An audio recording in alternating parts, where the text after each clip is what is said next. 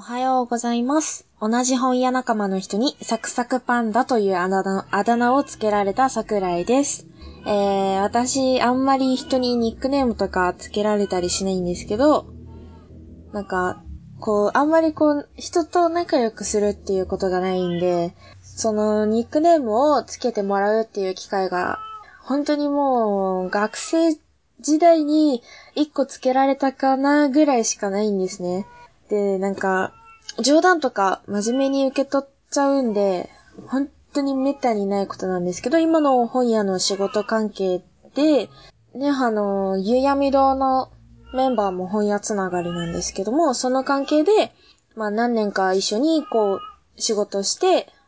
1回かな ?2 回 ?1 回？かな？行ったぐらいしかちょっと遊んだ記憶ないんですけど、まあそういう人にね、こうニックネームをね、つけてもらったんですけどもね。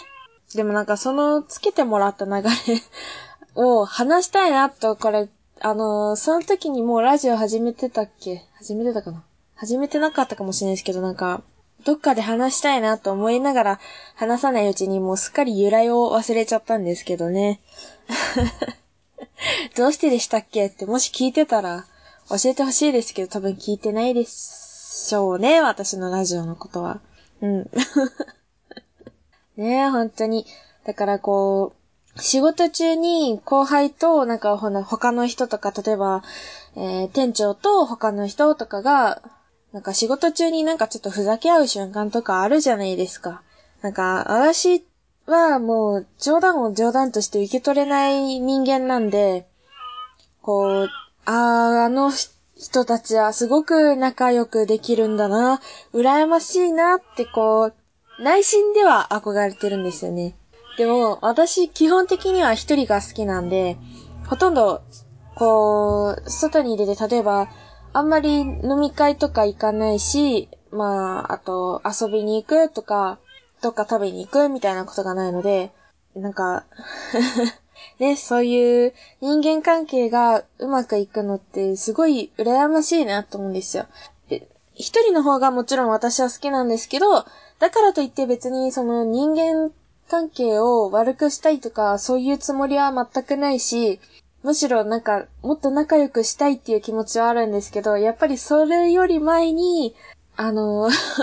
ね、なんかその人に対して自分がまず話すのが苦手なのももちろんあるし、こう、人とは若干ずれてるところがあるっていう認識が自分の中で常にあるんで、こう、なんだろうな、今までのなんか人間関係の経験的にあんまり長く付き合うと崩れちゃうっていう認識が頭に入ってるんで、できるだけ先延ばししようとすると、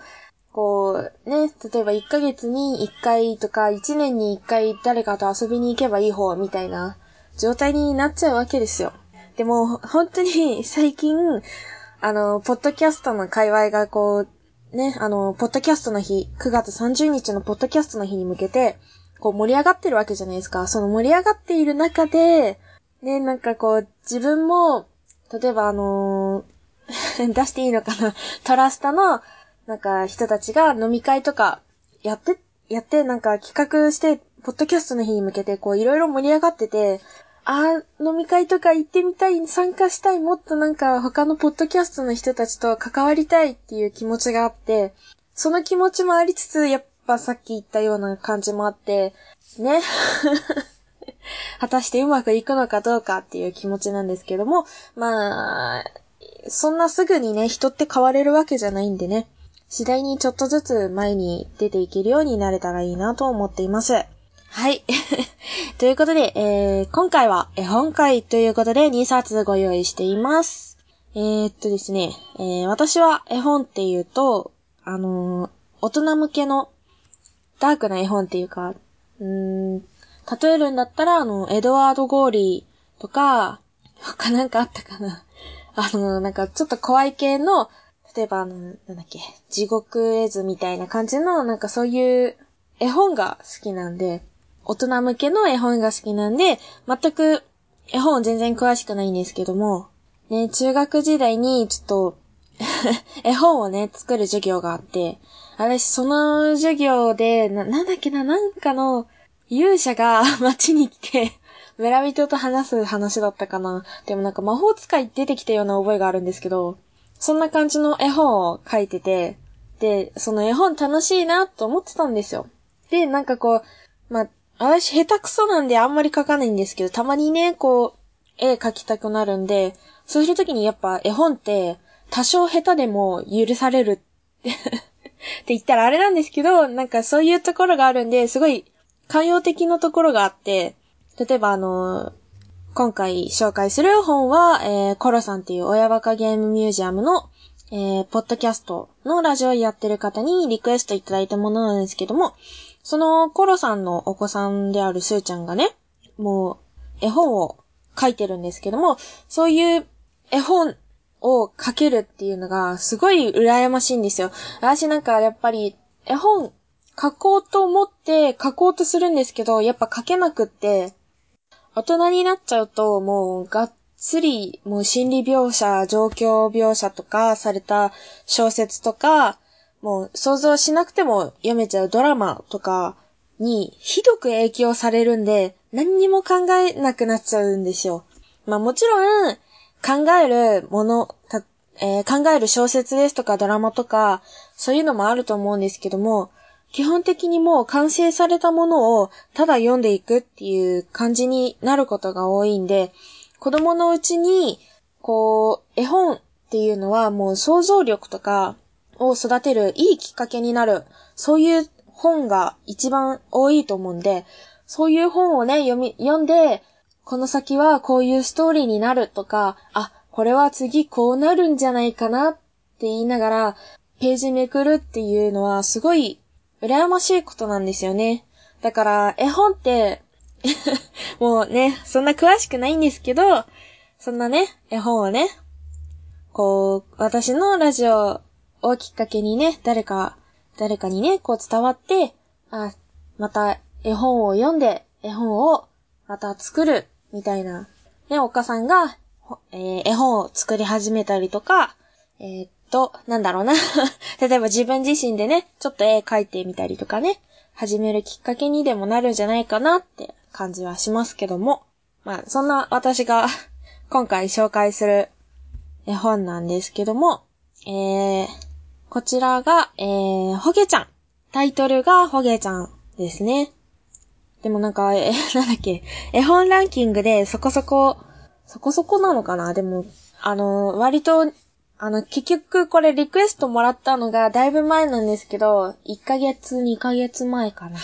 それぐらいになっちゃうんですけども、その頃にだいぶ流行ってた絵本になりますね。えー、出版は改正社から2011年6月に発売されております。作者は八木民子さん。えー、こちらの表紙なんですが、水色のぬいぐるみが書いてあって、えー、気が緩む感じの顔をしているぬいぐるみが表紙になっています。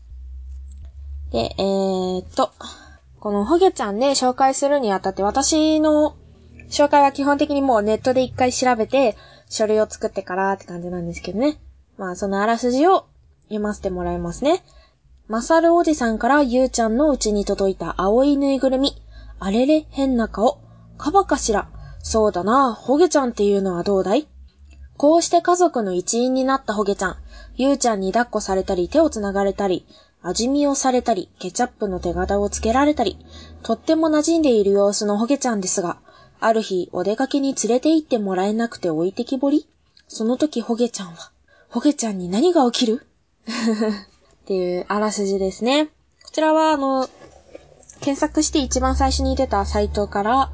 えー、引用させていただいております。なので、もしかしたらあの、他のあらすじと若干違うかもしれないんですけども、そちらをご了承ください。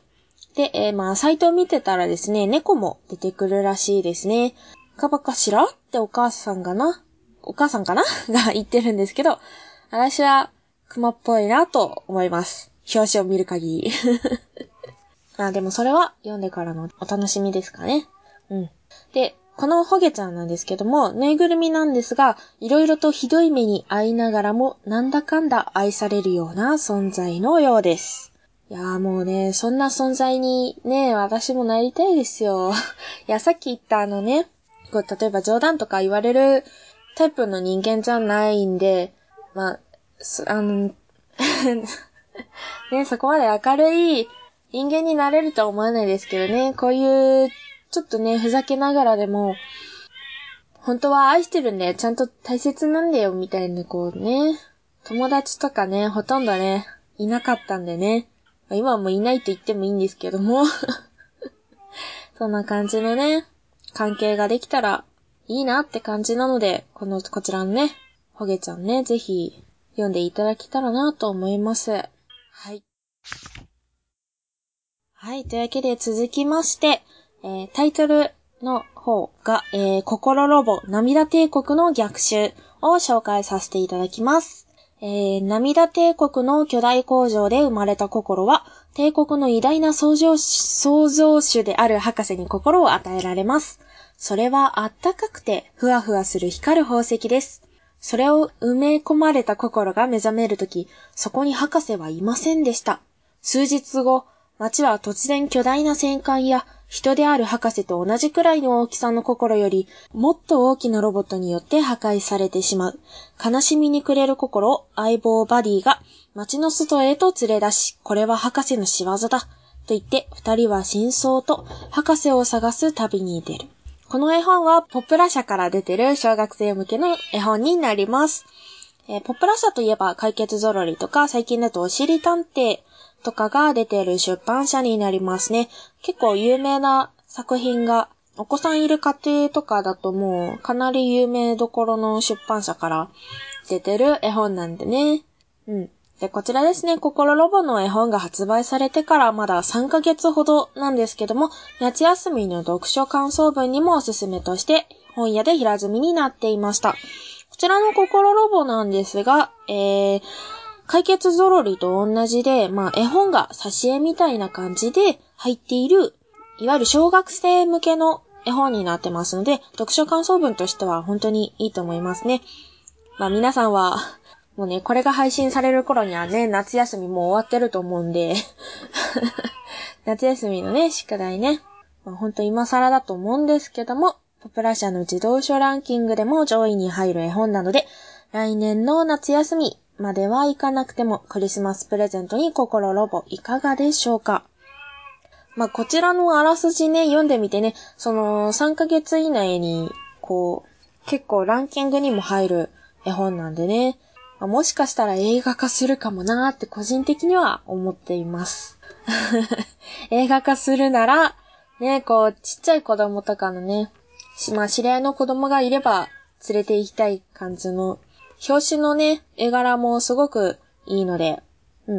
表紙の人型の心と、えー、犬型のバディっていう犬のロボットが出てくるんですけども、その二人が街を見下ろしているイラストが、すごいもう色使いが綺麗なので、まあ近いもので言うと、あの、煙突町？煙突町のプペルかな？色鮮やかで柔らかい雰囲気の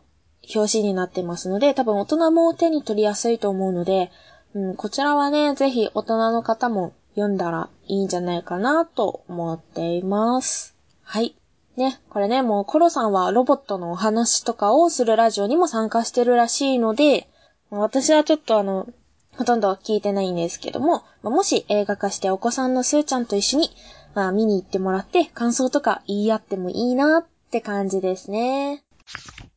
はい。今回の本紹介どうだったでしょうか？一応説明には架空本って書いてあると思うんですけども、二つ目に紹介した心ロボ、涙帝国の逆襲については、架空本のお題としてコロさんにいただいた本になります。架空本なので現実には存在しませんので探しても見つかりません。ご注意ください。はい。いやー、でも前回えっ、ー、と、影さんとヒゲフレディさんからのリクエストの架空本なんですけども、ちょっと台本を作らないで喋るという暴挙に出てしまいまして、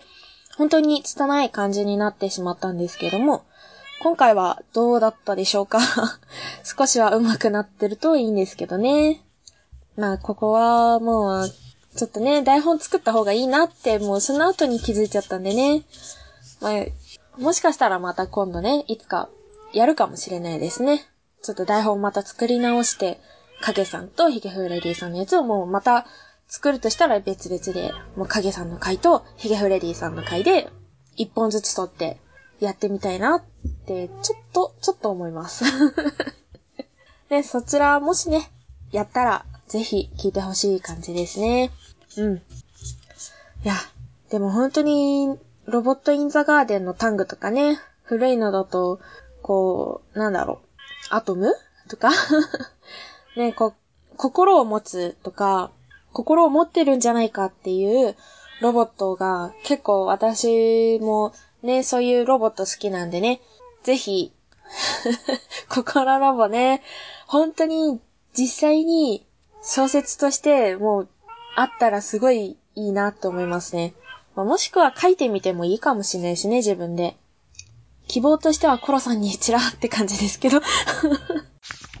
もし架空本だけど、もし現実にあるんだったら、映画化してほしい。台本作りながら本当にそう思うお題になりました。コロさん、えー、お題いただきありがとうございます。よかったら、あの、また他のお題でも出していただければ、こちらね、えー、頑張って 台本作って、こちら、配信させていただきますので、よかったら送ってください。他の方もぜひ、えー、桜地開店準備中の、えー、なんだっけな。ハッシュタグ毎回忘れちゃうんだけどね。ハッシュタグで、えー、作店。えー、作はひらがなで、店はお店のお店、